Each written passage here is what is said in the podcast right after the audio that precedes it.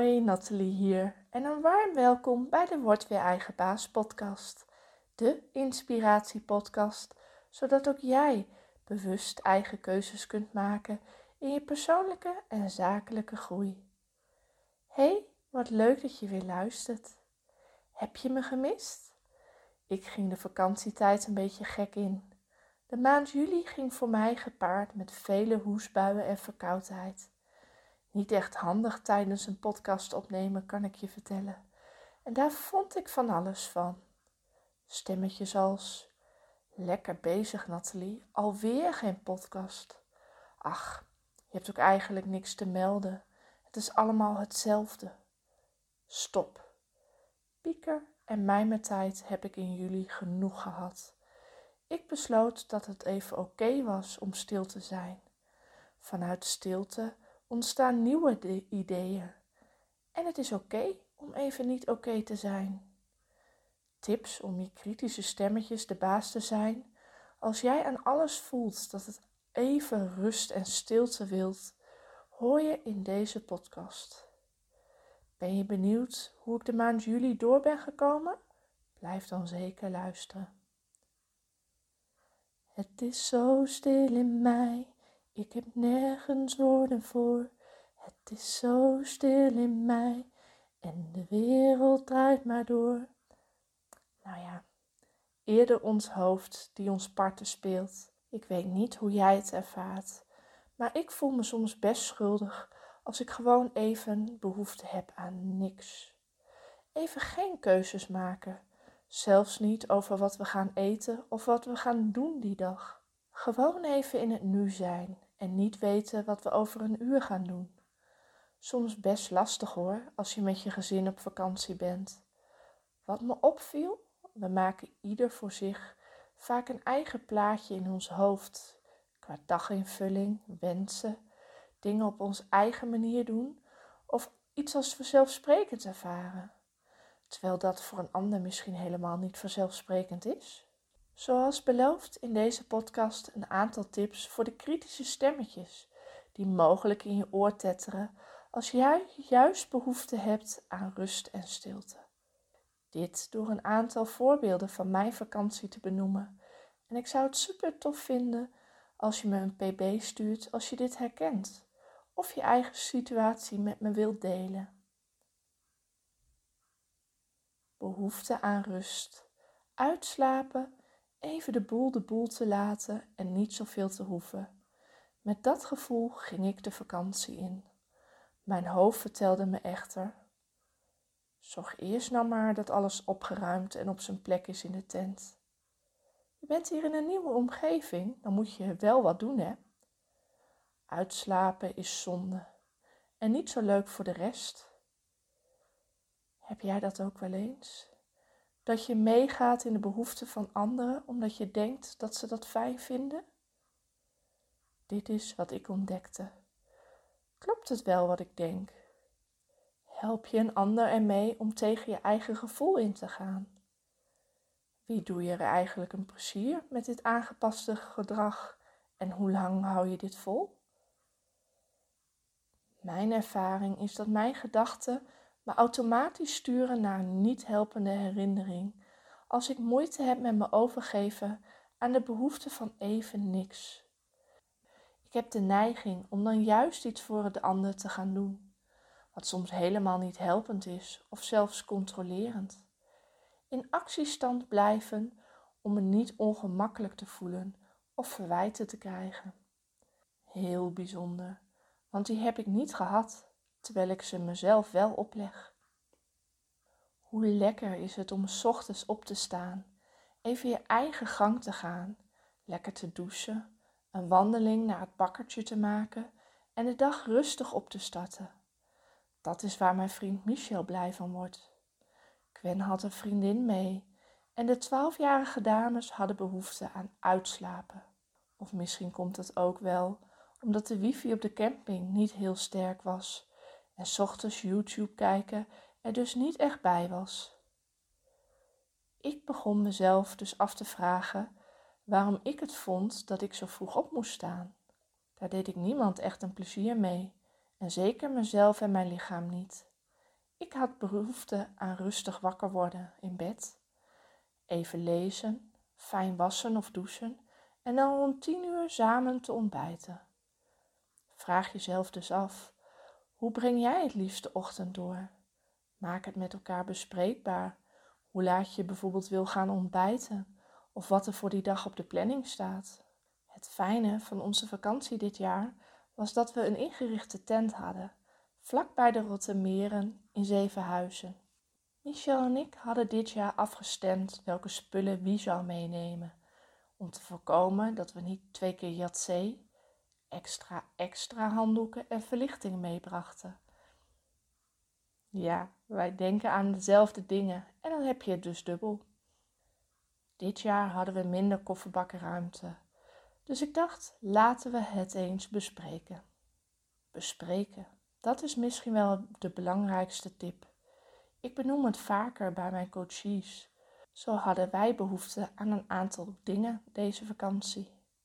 Samen zwemmen, op familiebezoek in Rotterdam, gezellig varen, de omgeving verkennen, de skurrelbraai benutten en genieten van het mooie weer. Check. Alles is gelukt. Het mooie was, niks stond vast. Dit wisten we van elkaar en de exacte dagen stonden nog open. Al snel ontdekten we dat voor het zwembad gereserveerd moest worden en dat daar de eerste dagen weinig ruimte voor was. Zo ontstond onze eerste planning. De meiden zagen weerwolven van Wakkerdam op de recreatieplanning staan. De brasserie bleek die avond op de camping al volgeboekt, dus zo ontdekten we al snel op korte rijafstand een jumbo en werd de skurrelbraai op avond 1 al in gebruik genomen en de eerste plannen voor een barbecue op zaterdag gemaakt. Toen nog niet wetend dat vanaf 4 uur die zaterdag het weer om zou slaan. De dagen ertussen hebben we heerlijk gegeten aan het water, een bootje gehuurd en helemaal naar Rotterdam gevaren. In de veronderstelling dat we aan de waterkant lekker een terras konden pakken om te lunchen. Wat uiteindelijk een blikje ijskoffie en een verpakt klefbroodje bij de Aldi werd. Maar hé, hey, lekker meebewegend op het water. De meiden hun badpak aan en zelf ook lekker varen waterpistolen mee en veel waterplezier. De eerste dagen hebben we echt genoten van het mooie weer. Een minder warme dag vonden we alle vier een prima moment om Rotterdam Centrum onveilig te maken voor een shopmoment. Zo leuk om door de Monopoliestraten te lopen. Michel en Gwen hadden maar wat graag Monopoliegeld uitgegeven bij de Bijenkorf. Een jurkje van 190 euro een broek van 480? Ach, als je het snel zegt, is het niks. Ook Michel had met gemak 10.000 euro kunnen uitgeven binnen een half uur, zei hij. Mij een beetje too much. Ik genoot meer bij de Primark, waar de dames met hun handen vol de paskamer in gingen. Van matchende Baby Yoda shortorama tot chill een joggingbroek want de meiden hadden de zondag uitgeroepen tot relaxdag. In een mooi wit broekpak en een witte jurk met stippeltjes gingen de meiden in stijl mee uit eten in de brasserie van de camping op zondagavond. De regen was inmiddels gestopt en we konden heerlijk op het terras zitten. De maandag werd een regendag, waarbij we alle vier in slaap zijn gevallen die middag. Heerlijk toch? moet kunnen op vakantie. Je overgeven aan hoe je je op het moment voelt. Ik vind het soms nog best lastig. Deze vakantie leerde me dat het helemaal oké is. Eigen behoeften aangeven door even te lezen, samen boodschappen te doen en een wandeling te maken. Dat deed Michel ook alleen. En dan had ik het voornemen om een podcast te luisteren of mijn mail te checken. Maar zoals ik al zei, hadden we geen opperbeste wifi. Waar ik me voor de vakantie druk maakte over wat met mijn bedrijf te doen tijdens mijn vakantie, maakte plaats voor even een korte update als ik daar behoefte aan had. Geen privé vakantiekiekjes of stories maken van de dag, maar gewoon in het moment iets delen. Ja, dat vind ik fijn en voelt voor mij niet alsof ik moet werken. Er kwam geen motivatie maandag of podcast. Ik begon wel in een Engels boek, Rich Dad, Poor Dad van Robert Kiyosaki, die ik cadeau kreeg van Kim Buining. Een uitdaging op zich voor me, want ik had jarenlang de overtuiging dat mijn Engels niet goed is en ik geen Engelse boeken kan lezen. Dat is dus niet mijn huidige waarheid. Het zijn vaak onze overtuigingen en kritische stemmetjes die ons parten spelen. Voor een ander vinden we het vaak heel logisch als iemand twee of drie weken vakantie heeft, zeker bij een baan in loondienst. En bij je eigen bedrijf een maand vrij zijn kan pas als je echt hoge omzet hebt. Er zijn geen wetten en regels hoe je het goed doet. Ja, natuurlijk. Iedereen heeft een mening. Van vakantie is vakantie. Tot consequent zijn is heel belangrijk. Anders moet je na de vakantie het helemaal weer opnieuw opbouwen. Klopt. Alles heeft zijn eigen waarheid, vanuit je eigen gedachten, ervaringen en perspectief. Ik weet nog goed dat ik tijdens een Let's Talk About moment in mijn groep fel reageerde op een bepaalde opmerking. Iedereen heeft wel een moment vakantie of vrije dagen hoor. Ook jij mag rustig aandoen.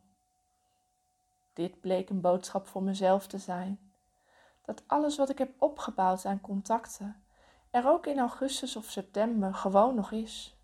En door het niet dagelijks actief te zijn op social media, het niet wil zeggen dat je ook niks doet of er niks gebeurt. Ik start deze week lekker langzaam weer op. En ontdek nu al dat ik ongemerkt meer heb gedaan dan ik zelf besef. Dus gun jezelf de ruimte om het te doen op jouw manier, op jouw tempo. Wil je wel werken in de zomermaanden? Het mag. Genieten zit in zoveel andere dingen. Een barbecue met familie of vrienden, lekker een drankje op het terras, shoppen, met een boek in de tuin of op het balkon. Het gevoel van rust en vakantie zit in je. Geniet ervan.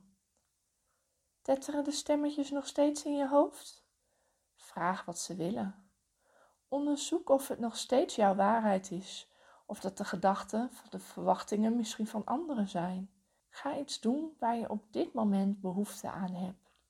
Plan niet te veel en maak je wensen om iets te doen of iets niet te doen bespreekbaar.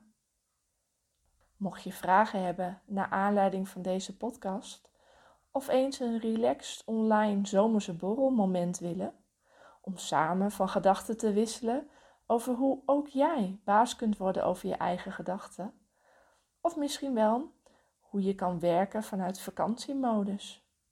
Stuur me dan een pb en we plannen in augustus of september een moment. Voor nu heel graag tot de volgende keer.